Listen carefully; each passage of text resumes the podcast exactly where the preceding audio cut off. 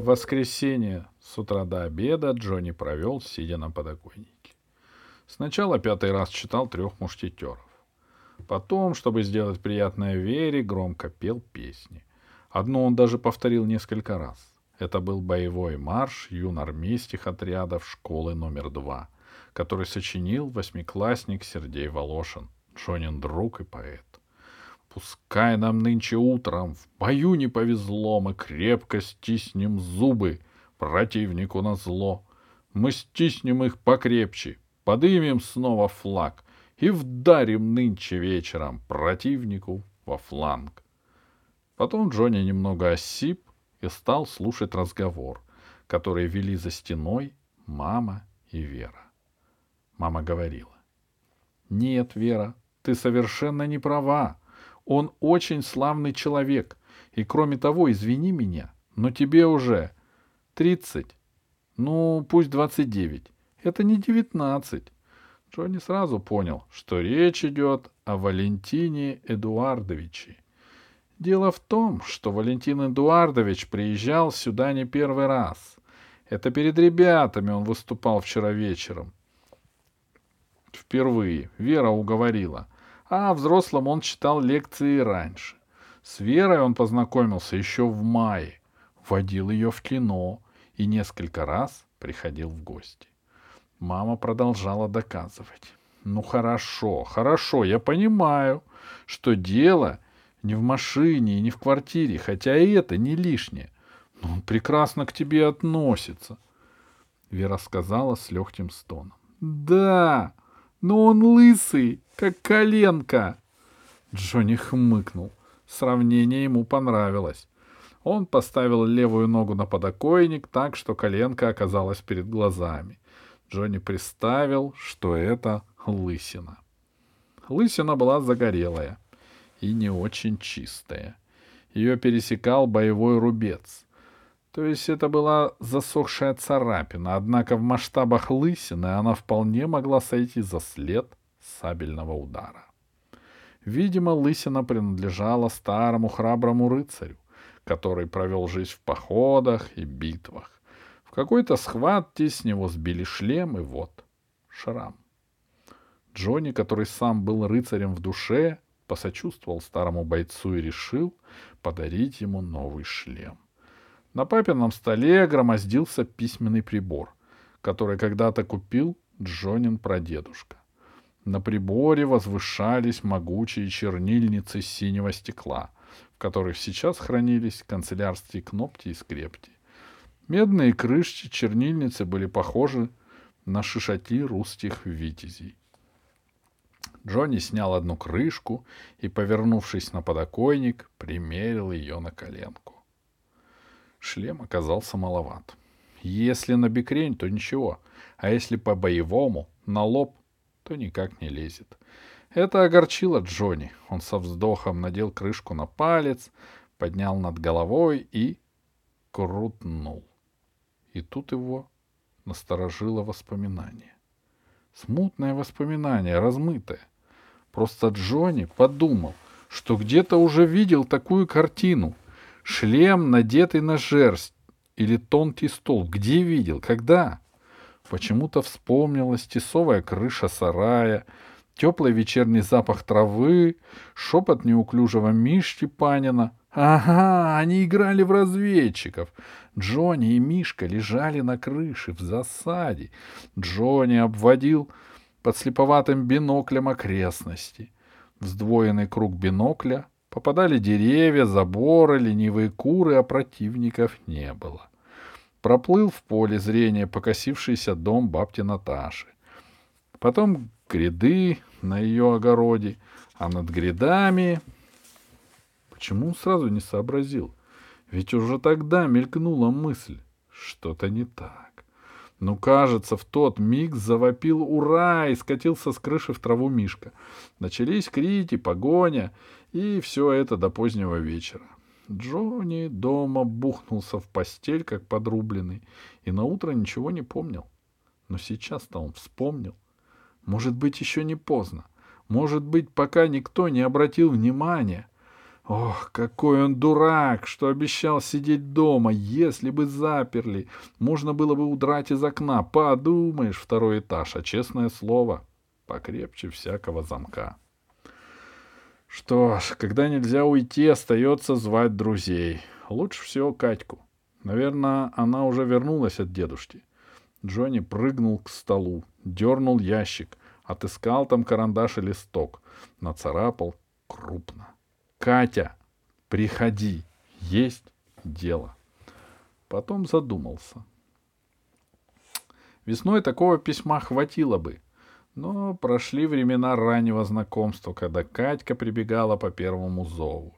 Сейчас она могла фыркнуть и рассудить, что Джонина дело подождет. Пришлось писать подробности. Когда не следишь за почерком и ошибками, пишется быстро — и Джонни сам не заметил, как накатал целую страницу, правда, очень крупными буквами. Внизу он расписался «Дж». Теперь надо было искать гонца. Минут семь или восемь Джонни сидел на подоконнике и нервно хлопал по коленке сложенным в треугольник письмом. Ждал. Наконец повезло. «Юрик!» — обрадованно завопил Джонни. «Эй, Юрка!» Второклассник молчаном ростом походил на дошкольника, но был сообразителен и достаточно смел. Он и Джонни познакомились еще в давние детсадовские времена и с той поры участвовали во многих славных делах. Тех самых, где Джонни выступал как полководец, а Молчанов — как умелый и верный солдат. Лучшего гонца и желать не надо. Юрик на лету поймал письмо и заверил обожаемого командира — что доставит пакет без промедления. Ах, если бы каждый знал, что ждет его через несколько минут. Юрика ждали Шпуня и его приятель Рудольф Капустин. То есть они не ждали специально, а просто оказались на пути, когда Юрик со скоростью кавалериста вылетел из-за угла крепостной на песчаную. Рудольф, Кап... Рудольф Капустин был толстоват и выглядел неповоротливым, но в самом деле отличался быстротой решения и поступков. Правда, не всегда его поступки были благородными. Однако это уж другой разговор. Юрик не успел ни отвернуть, ни затормозить. Рудька моментально сгреб его в охапку. «Юрочка!» — обрадовался Шпуня. «Куда мы так спешим? Как поживает славный генерал Джонни? Носит ли под глазом большой красивый орден. Юрик забился, как мышонок в, кость... в когтях безжалостного ястреба и пропищал «Пустите! Меня в магазин послали!» «Нехорошо обманывать старших. В магазин без денег не бегают», — заметил проницательный Шпуня. В самом деле, в руках Юрик ничего не держал, а карманов на парусиновых шортиках не было. Может быть, денежки в этой бумажке? — поинтересовался Шпуня. Спрятанный на животе треугольник предательски просвечивал сквозь сетчатую майку. Шпуня выдернул подол майки и подобрал упавшее письмо. Юрик обмер. Как он теперь покажется на глаза Джонни? Шпуня стал неторопливо разворачивать листок. Юрик рванулся и бесстрашно попытался трахнуть шпуню ногой. Тот, ухмыляясь, отошел и прочитал. «Катя! Ага, сердечное послание!» Юрик опять хотел вырваться, чтобы отобрать письмо или погибнуть в бою, но Рудольф сдавил его и прижал спиной к своему мягкому пузу. «Приходи, есть дело!» — отчетливо читал мерзкий шпуня. Юрик начал колотить Родьку затылком в грудь и пятками по ногам. Но это было все равно, что бить куриным перышком по асфальтовому катку. На огороде у бабки Наташи стоит пугало, продолжал Шпуня. А на башке у пугала, по-моему, старинный шлем. Я точно видел, бабка его, наверное, выкопала на грядках, Катька, если это настоящий шлем, знаешь, какой это клад. В сто раз лучше, чем жестянка с монетами. Можно его отдать в школьный музей. Музей сразу станет знаменитый. Катька, жми ко мне, потому что сам я никак не могу. Засадили дома. Шпуня довольно хмыкнул и свернул письмо. Посмотрел на Молчанова, который уже не вырывался, а внимательно слушал. Сказал с удовольствием. Ты, Юрочка, передай своему Джонни, что пускай сидит спокойно. Мы справимся с этим делом без него и без Катьки. Рудик, отпусти ребенка. Освобожденный Молчанов отскочил на несколько шагов, сказал с этого расстояния Шпуне и Капустину, кто они такие, и, всхлипывая, убежал. Шпуня задумчиво уложил письмо в карман. — Ну, — нетерпеливо сказал Рудольф Капустин. Дело интересное, надо обдумать, откликнулся Шпуня. Рудька возразил, что надо не думать, а лезть к бабке в огород, иначе Джонни успеет раньше. Он же сидит, напомнил Шпуня. Ха! Так ты что, не знаешь Джонни? Этой фразой он склонил Шпуню к немедленным действиям. Юрик Молчанов не убежал далеко.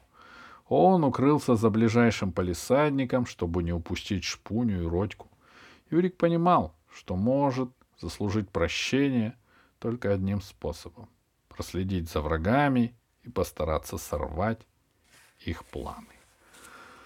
Враги свернули на крепостную, и Юрик последовал за ними, прячась у заборов за кустами дикого укропа и репейника.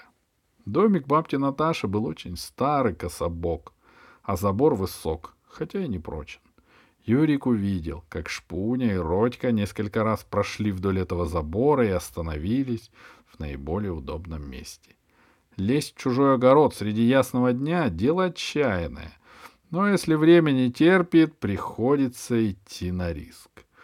Шпуня, кряхтя, подсадил Рудольфа, а тот, оказавшись на заборе, легко вздернул за собой шпуню. И оба скрылись. Юрик не стал карабкаться за ними, он знал, где есть узкая, но вполне подходящая для него лазейка. Этот ход прокопал себе бабтин лопоухий пес Родька, шалопа и приятель всех окрестных мальчишек. Ребята про лазейку знали, а бабка нет. Родька ей не признавался, а мальчишки тем более. Раздвинув лопухи, Юрик скользнул в тесный лаз — прокрался вдоль забора и притаился в кустах смородины. Тут же подскочил Родька, узнал своего, лизнул Юрика в нос и побежал по делам. Гонять от мисти с кашей нахального петуха Маргарина. Юрик взглядом индейского разведчика окинул территорию. Двухметровое пугало в остроконечном шлеме косо торчало над грядами. Недалеко от пугала качалась помидорная зелень. Там, видимо, пробиралась, пробирались по-пластунски шпуня и родька. Юрик решил, что выждет момент и поднимет шум, а сам ускользнет. Бабка выскочит и заметит похитителей, тогда им будет не до шлема. Но бабка Наташа появилась на крыльце без всякого зова. Раньше срока. Повертела головой и стала искать что-то в карманах передника. Юрик понял, что шуметь сейчас опасно. Шпуня с ручкой притихнут, а бабка тянется ловить его, Юрика. Могла и поймать. Она была подвижная и крепкая старуха. Сама вела свое хозяйство и никогда ничем не болела. Только глаза ее стали в последнее время слабеть. Бабка обзавелась двумя парами очков. Одни для ближнего расстояния, другие для Дали. Эти очки бабка носила в многочисленных карманах цветастого передника и часто теряла их и путала. Шпуня и Рудольф не видели бабку. Они видели теперь только свою цель — старинный шишкастый шлем витязя. Достигнув подножия пугала, похитители вскочили. Тощий легкий шпуня запрыгал, пытаясь дотянуться до шлема, но тот висел слишком высоко. Тогда Рудька ухватил пугало за дерюгу, и оно со скрипом легло на гряды. «Эй, что ли, есть там кто?» — раздался громкий ясный бабкин голос. Шпуня с Рудькой подскочили, оглянулись и только сейчас заметили опасность. Рудька стремительно упал между грядами и заполнил своим грузным телом всю межу. Шпуни падать стало некуда.